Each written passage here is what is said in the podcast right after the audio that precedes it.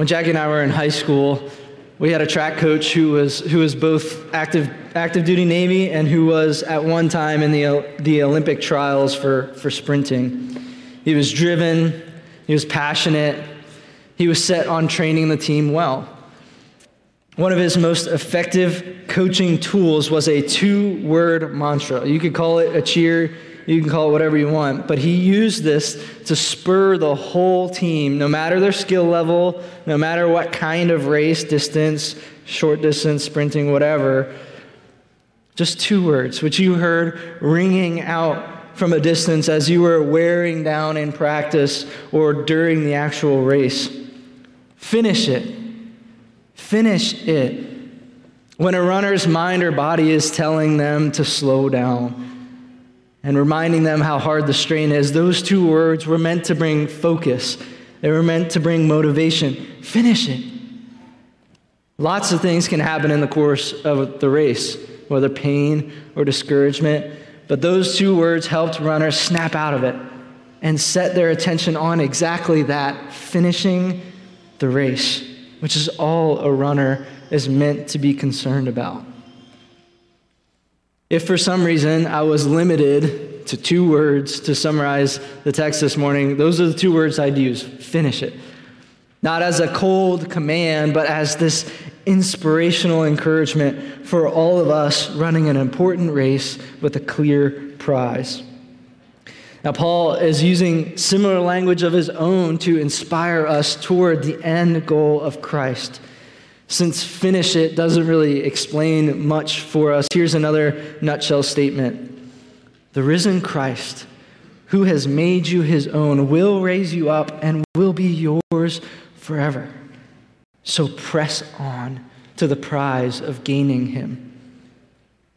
We're so quick to slow down. The cares of this life choke out the glory of the next. We miss the days when we felt on fire for Christ. We, we felt close to Him, or we long to be out from under this season of suffering. We feel like all Jesus is good for is saving me from my sins, and then I just need to wait it out until things get better. And He wraps up the story.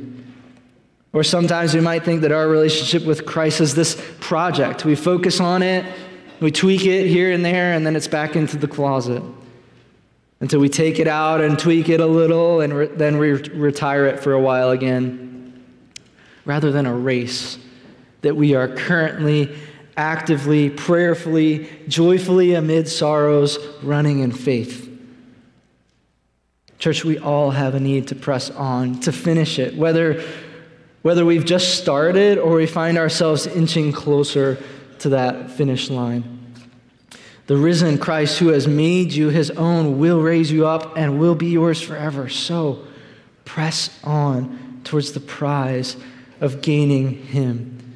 Paul gives, gives four ways or, or reasons to press on. The first is press on towards Christ without presumption. Press on towards Christ without presumption. He says this in verse 10 his, his goal of, of what we talked about last week, him putting his, his accomplishments behind him, that I may know him and the power of his resurrection, and may share in his sufferings, becoming like him in his death, that by any means possible I may attain the resurrection from the dead. We talked a little bit about that last week, that insatiable desire for Paul to know Christ. I must know him. I must know him, not, not just book knowledge, I must know him experientially. I'm a, I, I want to, to experience and, and um, be that close to him to where I can say, I, I know him. I know him as much as I'm able to know him. He wanted to know him in a deeply, deeply real way, such that he would lose everything that gave him a self righteous leg up because of his religiosity or his prowess or pedigree Knowing Christ meant believing him for righteousness, knowing the power of his resurrection, and sharing in Jesus' humble sufferings. He wanted to know Jesus in the truest way, which, which means that he was going to fall right in line behind his Savior, who humbled himself to the point of death, chapter 2. who subjected himself to pain and misery and mockery on the cross in an effort to glorify his Father and save others. Paul will not avoid knowing Jesus in that way. In fact, he seems, seems like he sees that as necessary for knowing Jesus truly. So I, I wanted to take a few more minutes on last week's text, verses 10 11, before we move on. Paul's telling the Philippians that we will, he will stop at nothing to know Jesus' power. He refuses to ignore the fact that the Christian life involves suffering from the Master in some form. If he's compelled by the love of Christ to tell a dark world about the good news, he knows he will face some sort of opposition from people blinded by the God of this world and from the God of this world himself, who is intent on deceiving, who is dead set on dissuading Paul from fully knowing Jesus. That's why he says those two things back to back. I want to share in his sufferings and become like him in his death. Those two things are equal, and they are not reserved for apostles. Paul's laying this out for us to invite us to follow, follow Paul, follow Paul who's following Christ, and know Jesus the way that he is set on knowing Jesus. Because there's, there's surpassing worth there, says Paul. There's surpassing worth in knowing Jesus. Share in Jesus' sufferings. Know what it's like to lay down your life for the sake of others, and you will know Jesus' power more than you could imagine. Humbly pursue others with the gospel, and you will know a bit more of what Jesus has done in humbly pursuing you and obeying the Father, even to the point of death. The interesting thing here is that Paul sees imitating Christ in this way as the road which leads to the resurrection. He's desperate to be raised up. He told us early in the, in the letter, My desire is to depart and be with Christ. That's far better for me. So we know, we know what he wants, but what about that phrase, by any means possible? Why, why doesn't he say, I just, I just want the resurrection? I just want the resurrection. He says, I want to, I want to get, I want to get there by any means possible. Isn't there only one means? Isn't there only one way to that day and to that moment? Is he questioning his own salvation? Shouldn't he, of all people, feel like a shoo in for the resurrection? If Paul can't be sure of that, how can I be sure that all the ups and downs and wanderings of my life will somehow lead to the resurrection? Well, you have to notice that Paul's not shaking in his boots about whether he or any other believer in Christ, including the Philippian church, will reach the resurrection. On the contrary, he says things like this in other places For everyone who calls on the name of the Lord will be what? Saved. No ifs, ands, buts. Everyone who calls on the name of the Lord will be saved. If you believe, you'll be saved, both now and at the resurrection from the dead. And in Acts 16, he even told the, the Philippian jailer, one of the people who was reading this letter, believe in the Lord Jesus, and you will be saved, you and your household. So, why the urgency of reaching the resurrection by any means possible? Well, I'll explain it with a little bit of an illustration. You, you tell me which of these verses reflects pedal to the metal, cruise control, or reckless driving. 1 Corinthians 15, 1 through 2. Pedal to the metal, cruise control, or reckless driving. Now I would remind you, brothers, of the gospel I preached to you which you received, in which you stand, and by which you are being saved, if you hold fast to the word I preached to you, unless you believed in vain. Now, I'm not going to ask you, but that last statement makes me think cruise control. Someone who has let off the gas and has folded their hands, is comfortable, he doesn't see much concern in holding fast to the word that Paul preached to them. And so I want to say to those who who are ready to check out, if you're at a place where you feel like, I'm just about done, don't check out. This is, this is an invitation this morning, as we'll get to in a minute, to re enter the race, to get back running because it's possible somehow for you to believe in vain.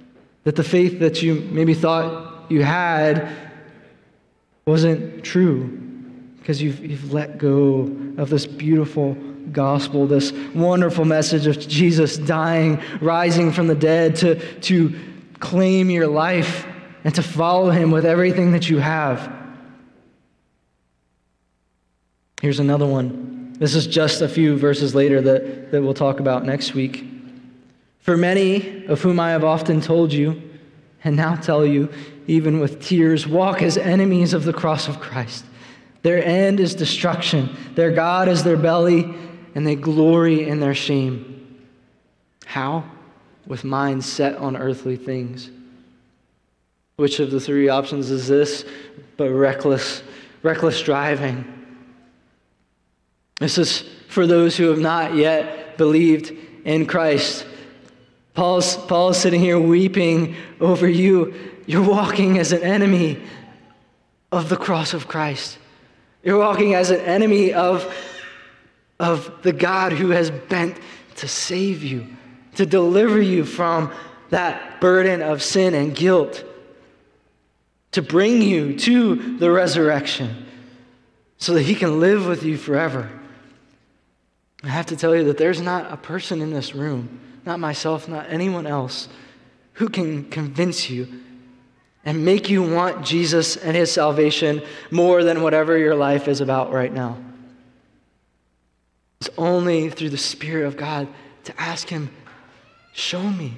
Show me that there's surpassing worth in Jesus. Show me that he's better than, than whatever I'm chasing after. No one can convince you of that. And yet, the invitation is the same. Come, enter the race. Believe in Jesus. Believe that, that this Jesus you might hear about Easter and, and how a resurrection and coming back from the dead sounds. It sounds like one of the strangest things you've ever heard. Why, why do we come to church on Easter? It's because this, like, like Tom had read earlier, this is an account of history that had the most significance for us than we could imagine. Because with Jesus conquering death, it means that can be true for us as well. Death does not have to have the final word, and the only requirement is that you would believe, and you will be saved. Now, those are two of the three examples cruise control and reckless driving. And Paul's saying, I'm not willing to be any of those. I'm not willing to let up or go off the rails or kick back. In fact, I'm trusting the one who began this work in me to keep me facing forward with a particular zeal. And I know that he will do the same for you, Philippians, and he will do the same for you, Sovereign Grace Church, Dayton. So that leaves the pedal to the metal scenario. And how does, how does Scripture describe that? Hebrews 6:14. For we've come to share in Christ if indeed we hold our original confidence firm till the end. Now, don't, don't misunderstand me. Pedal to the metal is just an illustration. That's all. It's just an illustration. But the point is holding fast our original confidence, that commitment. If you're pedal to the metal, you're all in. It's, it's not like you're going to ease into it. Holding fast our original confidence, not swerving from it, not holding it loosely, Here's another example from Colossians 1. And you, who were once alienated and hostile in mind, doing evil deeds, he has now reconciled in his body of flesh by his death, in order to do what? To present you holy and blameless and above reproach before him. If indeed you continue in the faith, stable, steadfast, not shifting from the hope of the gospel that you heard Again, that's not to say that doubting means you're doomed. Because I know there, there are probably many in this room who wonder if holding fast is what's required, how am I going to make it? It's not to say that, that doubting means you're doomed, it's to say that you've not abandoned the hope of the gospel that you heard. Maybe it's been years ago since you were born again, since you saw Jesus as that great treasure. Are you still holding on to it and believing this gospel of Jesus Christ? If you are, I praise God that He is keeping you in a place of stability and steadfastness, and you can draw confidence from that. Because the question isn't whether or not you can keep your salvation or just grit and bear things on your own. It's that if you continue in the faith, it is proof that the Father has not lost you. He will not lose a single sheep from his hand. We call it the perseverance of the saints. He will complete his work. He will present you blameless if you are in Christ. We don't need to worry so long as we go on believing in him. So, run within that assurance that he will keep you till the end. Face forward, on the gas, racing towards that resurrection with all focus and energy, which we'll talk about in a moment. Live that way rather than presuming upon God, like He bailed me out, now I'm all clear. That's certainly not the life that Paul is advocating for. So rather, rather than that, rather than letting up or letting your guard down against the enticements of sin, the worship of self, that hardness of heart towards the Spirit, a crippling fear of siding with Christ, or letting in the poisonous root of bitterness, or any of those things that might draw your heart away from the surpassing worth of knowing Christ Jesus. Paul's saying, by any means possible, not, not because he thinks it's this coin toss, heads or tails, I don't know which one it'll be. He's not the Muslim hoping that Allah will be gracious to them in the end, or the spiritually blind person who thinks that God will let them off the hook. Rather, he's someone who is certain that the resurrection is that last step before he has the surpassingly worthy one, Jesus, in his arms. The grace of God is sufficient to carry him there, but he's not kicking back in the meantime, presuming that God doesn't care about the in between. He will not let that presumption keep him from setting his course on Christ and going full speed ahead. Being with Christ is far better, he says. That pull is strong for Paul. Can that pull be strong for us? I'd say yes, absolutely. Such that we can say that by any means possible, I may attain that resurrection from the dead. I, I don't want to look away from it. I don't, I don't want to lose sight that that's, that's where we're headed. That's where we're going towards. But that is just the tip of the iceberg and the beginning of this relentless pursuit that Paul describes in this passage. So press on, press on towards Christ without presumption, but also press on towards Christ because Jesus has laid hold of you. Verse 12 Not that I have already obtained this or am already perfect, but I press on to make it my own because Christ Jesus has made me his own. So, not that I have already obtained this. Paul, Paul hasn't known Christ fully yet, he's still in process. He told the Philippians in the first chapter that they were partakers of grace with him. There's not this big discrepancy between Paul and the rest of the Christians. He's just like them, and he has not yet arrived. And yet, he's dead set on knowing Christ and is inviting every Christian reading this letter to come along with him. Remember, he loves the Philippians. He prays for them. He thanks God for them. And he's saying, Listen, here's, here's what I'm doing. I'm pressing on to make this future, this knowing Christ deeply and truly, my own. So you come, come along. Now, what does he mean by the word perfect? I haven't obtained this or am already perfect. Is he saying I'm not a perfect person, as in like morally perfect, or is he saying something else? I think he's saying something different than that. When Paul uses that word elsewhere, it has to do with completeness haven't already come to this full knowledge of Christ, nor am I complete in my experience of Him or my enjoyment of Him. And that's reassuring because aren't, aren't we all? Aren't we all not yet perfect and complete in our understanding or our or knowing the significance and the worth of Christ? The, the apostle humbly admits that I have not yet arrived. I haven't obtained this full knowledge of Christ that only being raised from the dead could afford me. I have more to know and experience about Jesus.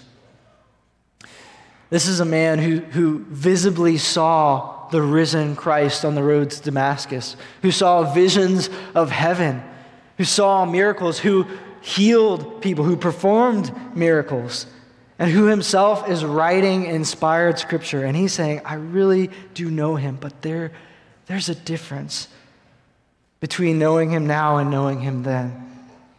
I'm still growing and knowing Christ. There's more to be had of Jesus. Paul is hungry for more. And his hunger will continue his whole life until, until what he says in 1 Corinthians 13. For now we see in a mirror dimly, but then face to face. Now I know in part, then I shall know fully, even as I have already been fully known. Even though Paul is knowing Jesus more and more as an imprisoned preacher of the good news, he presses on towards Christ, towards knowing him firsthand. Why? We talked about it last week because there's a surpassing worth here in knowing Christ. But there's also this personal side to it. Why press on? Why continue on? Because I look back and see Christ Jesus has made me his own. That phrase, made me his own, is a sort of apprehending. He has laid hold of me. He has taken hold of me. He has made me his. And what does that do to Paul? It is the spark that lit the flame, so to speak. Jesus has already, at a particular point, made me his own, and I can't get over that. Have you gotten over that? Is it old news for you? Let it be fresh this morning. It's you and I together. Wake up. We're celebrating Easter Sunday, a celebration of Jesus' resurrection and the start of his conquest against death.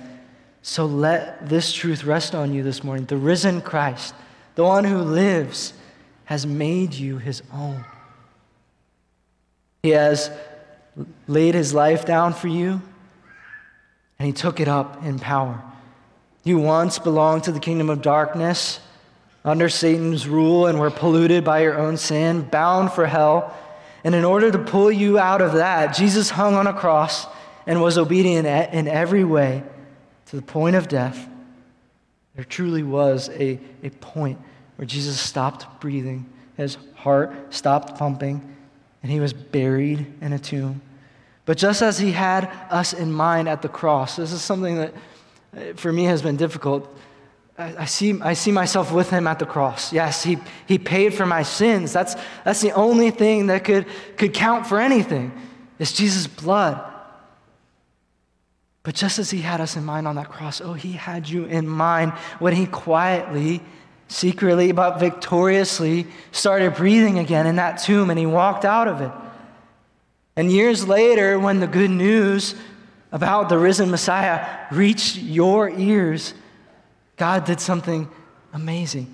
He delivered us from the domain of darkness and He transferred us to the kingdom of His beloved Son, in whom we have redemption, the forgiveness of sin. You are mine, and I will, I will take you, all you who believe in me. I will forcibly remove you from that domain of darkness and joyfully transfer you to the kingdom of who? My beloved Son, the risen one in whom you and I have redemption and the forgiveness of sin. There is no other name in heaven and earth by which we must be saved. It's Jesus, the risen Christ who made you his own. You've loved us like you loved your Son. We're heirs with Christ, bought by his blood. Oh, how great the love that we've been shown. We're your children now. You made us your own. How, how are we to respond to that except with what Paul is describing here with sustained effort by the power of the Holy Spirit to press on until that long sought after day when we don't have to strain or squint or strive, wishing we could see the one we've believed in because we will know him like you know the spouse or the friend right next to you, visibly, clearly, fully. We have all the reason in the world to keep pressing on because of this one reason Jesus has made you his own. And he has opened that door for you to freely and gladly and joyfully say, I want to make you my own. I are, you already are mine, but, but I'm not stopping. I'm not going to I'm not gonna settle or, or rest or be satisfied. I, I want to press on towards Christ because I know that that Christ has made me his. Another reason or, or example of pressing on is press on towards Christ, our prize. Kind of already touched on that a little bit. But Paul says this Brothers, I do not consider that I have made that my own. But one thing I do, forgetting what lies behind and straining to what lies ahead, I press on towards the goal for the prize of the upward call of God in Christ Jesus. So, what, what is Paul making his own? I've already hinted at a, a bunch, but he explains it a little bit here. The goal is what he's reaching for, the finish line, so to speak, and the prize is standing on the podium and receiving the medal. He's clear that he hasn't reached either of those moments yet. He hasn't finished the race and he hasn't obtained the prize. So he's showing the Philippian, Philippian church what to do when you haven't yet experienced or known the fullness of Christ like you will one day, which all of us will be in that boat. We have not known Christ in the way that we long to know him. So, what do we do in the meantime? So, that's where Paul brings in this, this illustration. He's talking in terms of a runner in the Olympic Games, someone running for a distinct honor. Paul, Paul might have had a front row seat. The, the Olympics had been around for several hundred years before Paul on the scene, but he is, he is in that part of the world where the Olympic Games was, was the entertainment, the celebration, and all the commotion. And, and how many people would know exactly what he's talking about? This runner who is giving their all for that prize, that final prize. So that's why he uses these strong words. But, but if I could condense them down to one, I think, I think one of the best words that the English language, with all, all of its quirks, has ever produced is stick to itiveness.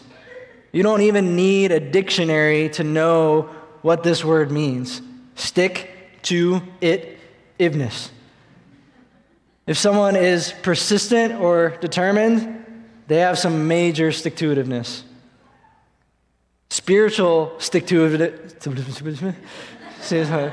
Might need the pronunciation marks on it to help, to help me. Spiritual stick to itiveness is what Paul is talking about here. And he uses some, some strong words. So let's see what, what his choice of words is like, because mine, mine don't matter comparatively. His pursuit of the finish line and the prize is described in terms of forgetting what lies behind, straining pressing on. And that's what he's resolved to do. He says, I, I do one thing. Uh, and yet he mentions a couple of pieces to that one thing to press on towards the goal for the prize of the upward call, but doing so involves forgetting what lies behind me. That's, that's what he was talking about last week. I, I'm purposely choosing to not rely on any, any progress up to this point. I'm not relying on any of the things that put a, put a tick mark on my, on my record or, or a, like a, a star or anything like that. Forgetting all that. I'm not looking around and comparing myself to other people. Runners know that this, the moment you look behind is the moment you lost the race. Um, Paul is talking about this, this, this focused race. It's just me and the finish line. So he's forgetting past achievements, also past failures forgetting that. And he's choosing to strain forward to what's ahead. He's pressing on. It's, it's intense language. And I pray, may Jesus himself build into each of us this resolve I will not hold back on pursuing him. If you're in a place where you feel like you've, you've lost a grip on your purpose or, or even just the exceedingly valuable goal of your life as a Christian, may this Easter Sunday serve as a reminder the risen Jesus is the greatest prize of all. You, you might be caught in this moment in your life, and other things feel very important, but take, take a look at the whole. Take a look at the whole of this race, race that you're running. Whether, whether you have another day or whether you have another 60 years ahead of you, Jesus is a prize worth running tirelessly for. A prize so powerful that he himself, like a magnet, will bring you to himself. He will bring you to the end. And Paul, Paul talks similarly in a couple other places in Scripture. 1 Timothy 4:10 For to this end we toil and we strive because why? We have our hope set on the living God, who is the Savior of all people, especially of those who believe. There's a toiling, a striving. I've set my hope ahead of me, and I'm, I'm chasing it because He has given me very precious promises that say it will be true. It will be true one day for you. In Hebrews 4, the writer's talking about the, the promised land and the rest that Israel either, either missed out on and only a few experienced. But he's also talking about that eternal rest. Let us therefore strive, strive to enter that rest so that no one may fall by the same sort of disobedience. Now, don't hear me saying, or these verses particularly saying, you determine, your striving determines whether you enter the rest or not in a, in a formal sense, in the sense that I just got to get in. I just got to, I got to be the last person in before the door closes. That's, that's not what any, either Paul or the writer of Hebrews is talking about. It's saying the rest is ahead. The rest is ahead. Jesus has made you his own. What is the middle supposed to look like? pressing on towards that greater moment, that rest that you will have one day. I think, I think the reason why these calls are in Scripture for us is one, to beware the hardening of sin, that it can encase our hearts and, and we can turn a blind eye so much and become so convinced that, that Jesus is not surpassingly worthy that we fall by the same sort of disobedience like the Israelites did. So I think these are here for that reason, but also so that you, faithful believer who is who's just whether you're weary, whether you're still pressing on, whether, whether you're just trying to get your feet under yourselves, you're not going to get caught in limbo between Him making you His own and Him raising you up on the last day. He's not He's not just like so enthralled or preoccupied with those two things that you get lost in translation. As if you were, as if you were uh, part of an, a list of inventory and something gets dropped in the numbers. No. Strive to enter that rest. Strive, press on. Our hope is set. The goal is finishing the race, but the prize so that the goal would be that finish line. The prize itself, Paul describes as the upward call of God in Christ Jesus. He's referring to the fact that God has called Paul and us to himself and has saved us in Christ. So Paul wants the prize of being in heaven where God dwells, where he will finally gain Christ in the fullest way. And here's, here's another place where he uses that running picture that helps, helps us a bit. Do you not know that in a race, all runners run, but only one receives the prize? So run that you may obtain it. Every athlete exercises self control in all things. They do it to receive a perishable wreath, but we an imperishable. So I don't run aimlessly. I don't box as one beating the air. But I discipline my body and keep it under control, lest after preaching to others, I myself should be disqualified. So he's using this picture of running. And he's not saying, hey, you beat out the other people. He's saying, be concerned with, with running for the prize. Be concerned with obtaining the prize first and foremost. Some of you might recognize the name Mo Farah. Mo Farah is one of the most decorated male track athletes in the world. He's earned the nickname Mobot because the man is astonishing to watch. For, for 5,000 meters or 10,000 meters, he runs with skill and control. Athletes, professional athletes, exercise unbelievable self control, actually, all athletes for that matter with their bodies, the self control with their bodies mixed with pure determination. So, if you want a little bit of a theology of sports, Paul's saying when you see exceptional athletes with their skill and control and determination, seek to run the race of your faith like that. Like he's, he's pulling from the Olympic Games and saying, I'm watching these runners and saying, their, their laser focus is on that prize. That's, that's so much like me pursuing Christ. Determination, self control. Uh, uh, runners, if, if, their, if their arms and legs aren't in a fluid motion, you're losing energy. You, you are, you're not putting that energy towards forward motion. It actually it pulls you back. It keeps you from running successfully and, and as skillfully. So he's saying, I don't box beating the air. I'm, not, I, I'm, I'm focused. I'm, I'm disciplined. So, like Mo Farah with a final kick, the last 100 meters, or running or playing until the final minutes, the final set, the final point. That's, that's what we're meant to do as Christians, and to do so with clear cut, determined effort, being convinced of what you're running for. The prize of this race is not just heaven, for example. The prize of this race is not just freedom from the curse, from the pain that I feel. Yes, it involves both. It involves so many wonderful things, but the prize is Christ Himself. So I'd ask you is there something you're running for? Can you identify it? Even if it's a good life goal right now. Run for the true prize. Don't run for something that's lackluster when put side by side with Christ. Paul is saying, I, I'm headed that way.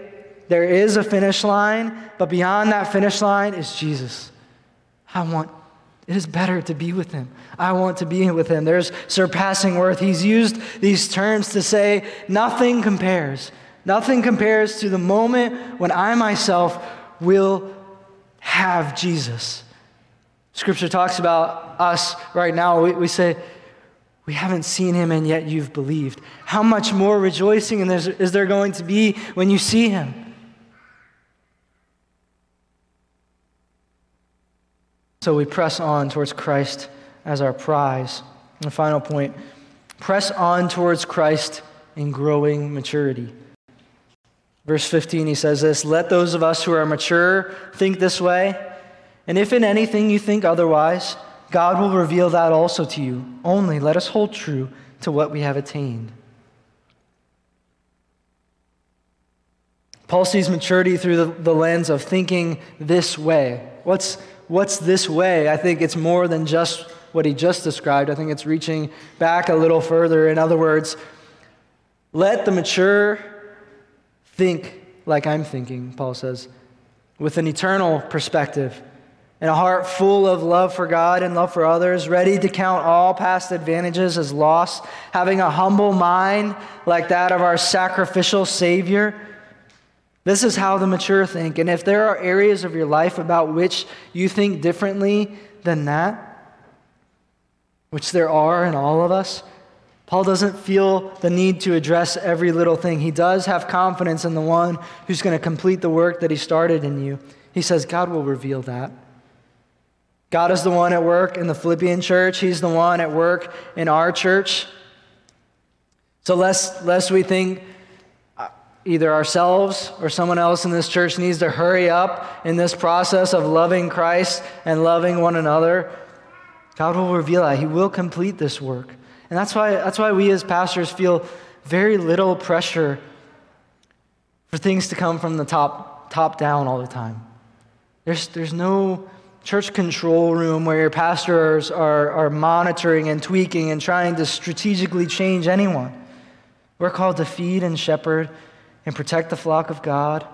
But any growth, any conformity to Christ, any amount of love that abounds more and more, like Paul prayed at the beginning of the book, any love that abounds more and more between us is purely the work of God as the body builds itself up in love, as Ephesians 4 says. So God will reveal to each of us, whether directly or through other members of the body, through one another, that we're not thinking along the same lines as Paul here at various points of our life. We're not, we're not acting in a way that has our focus set, that we're striving, or, or does that really resemble the, the humbled to the point of death Jesus that we love and who has saved us? But there's no pressure to micromanage for Paul. We trust the chief shepherd with this flock, this body.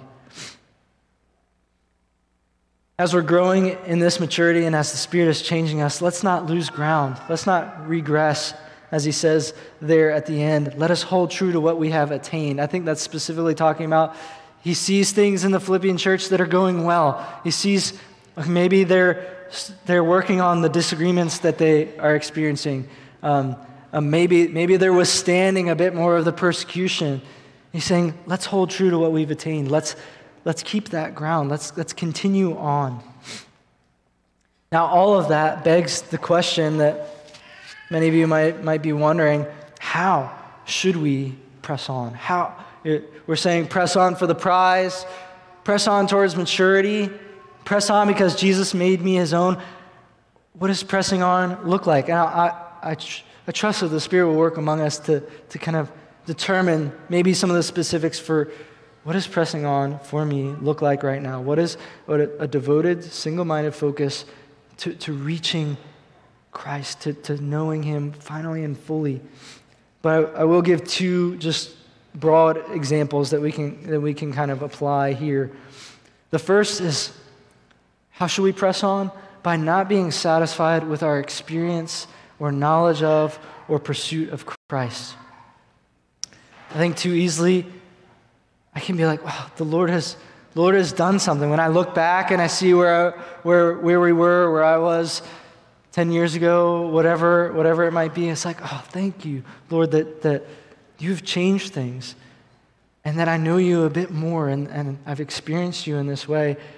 However, that's not, that's not what Paul's describing. Paul, like I said, he saw Jesus, he experienced and performed miracles. He's writing scripture. He's, He's not saying, wow, like, look at all that. That's part of what he's describing about forgetting, forgetting what lies behind me. I'm still going to keep pressing on because there is, there is far more to Jesus than what I know right now. There is far more to experiencing the depth of his love than I've experienced right now, the fullness of, of his forgiveness that I know right now. I don't want to be satisfied with, with crumbs when I, when I eventually one day we'll have a feast. Can there be more than those crumbs right now? Can Jesus, can I know you in this pit and valley of suffering? Can, can you prove to me that, that, that you can convince someone who's in that place that you love them, that you are sovereign over everything that's going on in my life? I want to know you that way. I want to know that you hear my cries. Will you answer my prayer? Will you heal this person, Lord? I want to experience the power of Christ in that way and suffering. So don't be satisfied right now. There is more for us. There's, there's more. I'm convinced there's more for each one of us to know Christ more fully, to experience the joy of being His. So that's the first one. But another one is encouraging one another with eternity in view. Now, I have to say this that uh, on, on our behalf, I think we can all say, we need to grow in this. Because if out of the abundance of the heart the mouth speaks, we want eternity to be our goal, our, that finish line. And we want it to be in our hearts such that out of the abundance of that, with a laser focus on the prize of Christ when we are raised from the dead, we need to be speaking that to one another. Like I said earlier, the truth is that the resurrection of Jesus, that first glorious resurrection, and our resurrection specifically in the future are some of the strangest things that Christians could ever believe. To the, to the world, they seem like the most outlandish pieces of the puzzle. Which is why I think that we are often in a place where, even, even among one another, even among Christians who believe the same thing as you do, I don't know if that applies right now. I don't, like, I don't want to talk that way. However, Scripture kind of speaks a little bit differently, uh, which we'll, we'll come to in the benediction. But the, Thess- the Thessalonians are wondering, where have all the people gone that have died since Christ rose up? Paul, what's happening? And he's saying, don't, don't lose heart. Don't weep as the world weeps. Rather, Christ is going to come. You're going to meet him in the clouds. So, so what? Encourage one another with these words. And we share that responsibility to one another to, to keep the resurrection in view. Like, like we had talked about in to die is gain for Paul. Let's, let's talk that way. Let's, let's let the Spirit fill our hearts with an assurance that this is what's coming. Assure one another. And that's not a cheap way to say, uh, don't worry, it's going to be okay. We'll be raised up in the end. But rather, as we come alongside one another, especially in suffering, to say, I know this is exceedingly difficult, but there is a surpassing weight of glory ahead of us. Let's go. Come, let's press on. I know everything in you wants to quit, but let's press on. Let's, let's think about what's one step beyond that finish line for us. And a song I've been listening to regularly has kind of served to do this for me personally, and I, and I hope that it just gives an example of how are we supposed, how are we supposed to encourage one another that way. It's, it's using the picture of, of a ship. It's called Almost Home. It says, Don't drop a single anchor. Don't, don't plant here. We're almost home. Through every toil and danger, we're almost home. How many pilgrim saints have before us gone? No stopping now. We're almost home. That promised land ahead of us is calling. We're almost home. And not a tear shall fall then. We're almost home. Make ready now our souls for the kingdom it comes. No turning back. Forget what lies behind us. We're almost home. This journey is ours together. We're almost home. Unto that great forever we're almost home. What song anew we'll sing? What's one step beyond the finish line?